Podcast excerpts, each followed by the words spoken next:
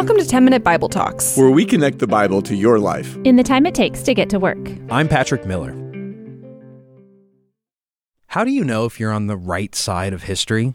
One of the most disturbing facts of history is that those who commit some of the worst atrocities often believed that they were in the right, that they were on the right side of history.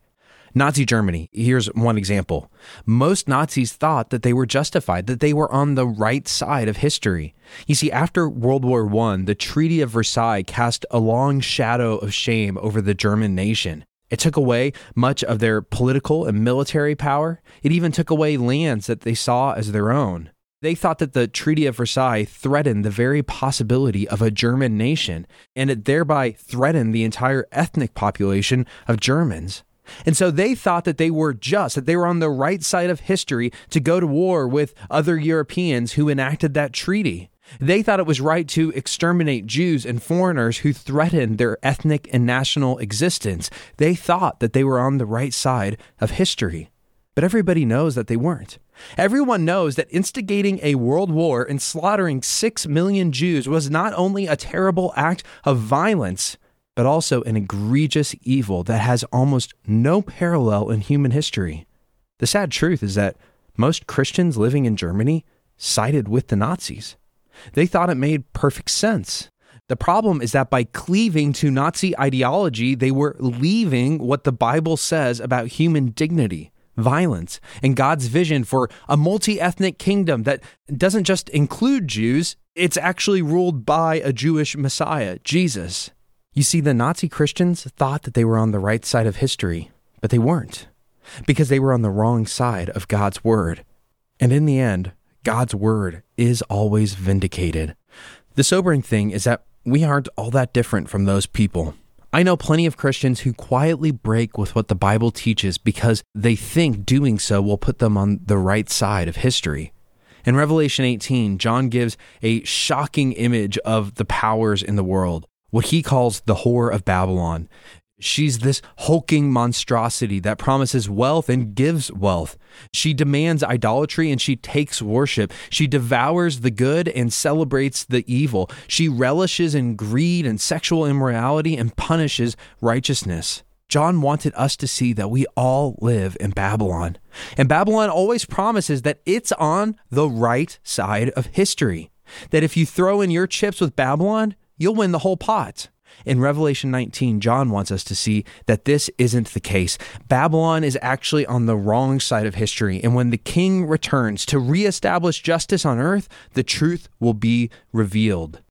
We'll pick up in chapter 19, verse 1, just after the whore of Babylon is destroyed.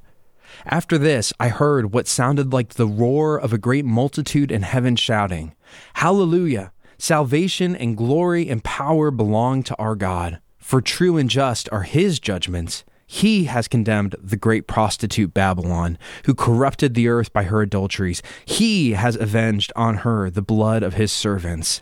And again they shouted, Hallelujah! The smoke from her goes up forever and ever. The 24 elders and the four living creatures fell down and worshiped God, who was seated on the throne, and they cried, Amen, Hallelujah. Then a voice came from the throne saying, Praise our God, all you his servants, you who fear him, both great and small.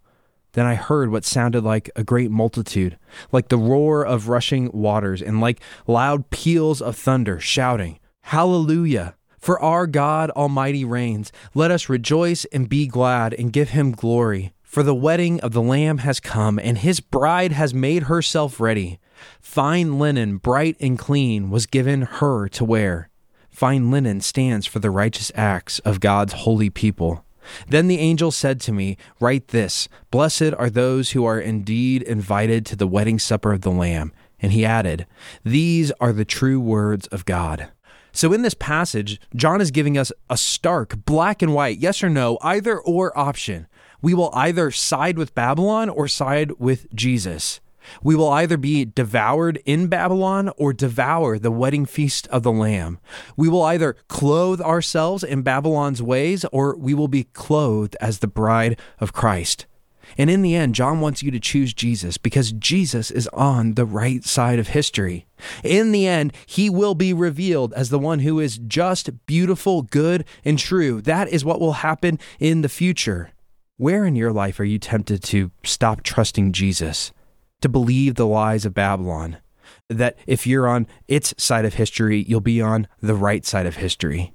Where are you tempted by Babylon's greed, nationalism, and sexual immorality? John wants us to be on the right side of history, and he shows us by giving us a panoramic view of history itself. Jesus reigns, Jesus wins, Jesus is king. And because that's true, and because he is lovely, and because he is good, and because he is trustworthy, you can trust his wisdom, even when the world calls it foolish or bigoted or unpatriotic or says it's on the wrong side of history. We all have a choice.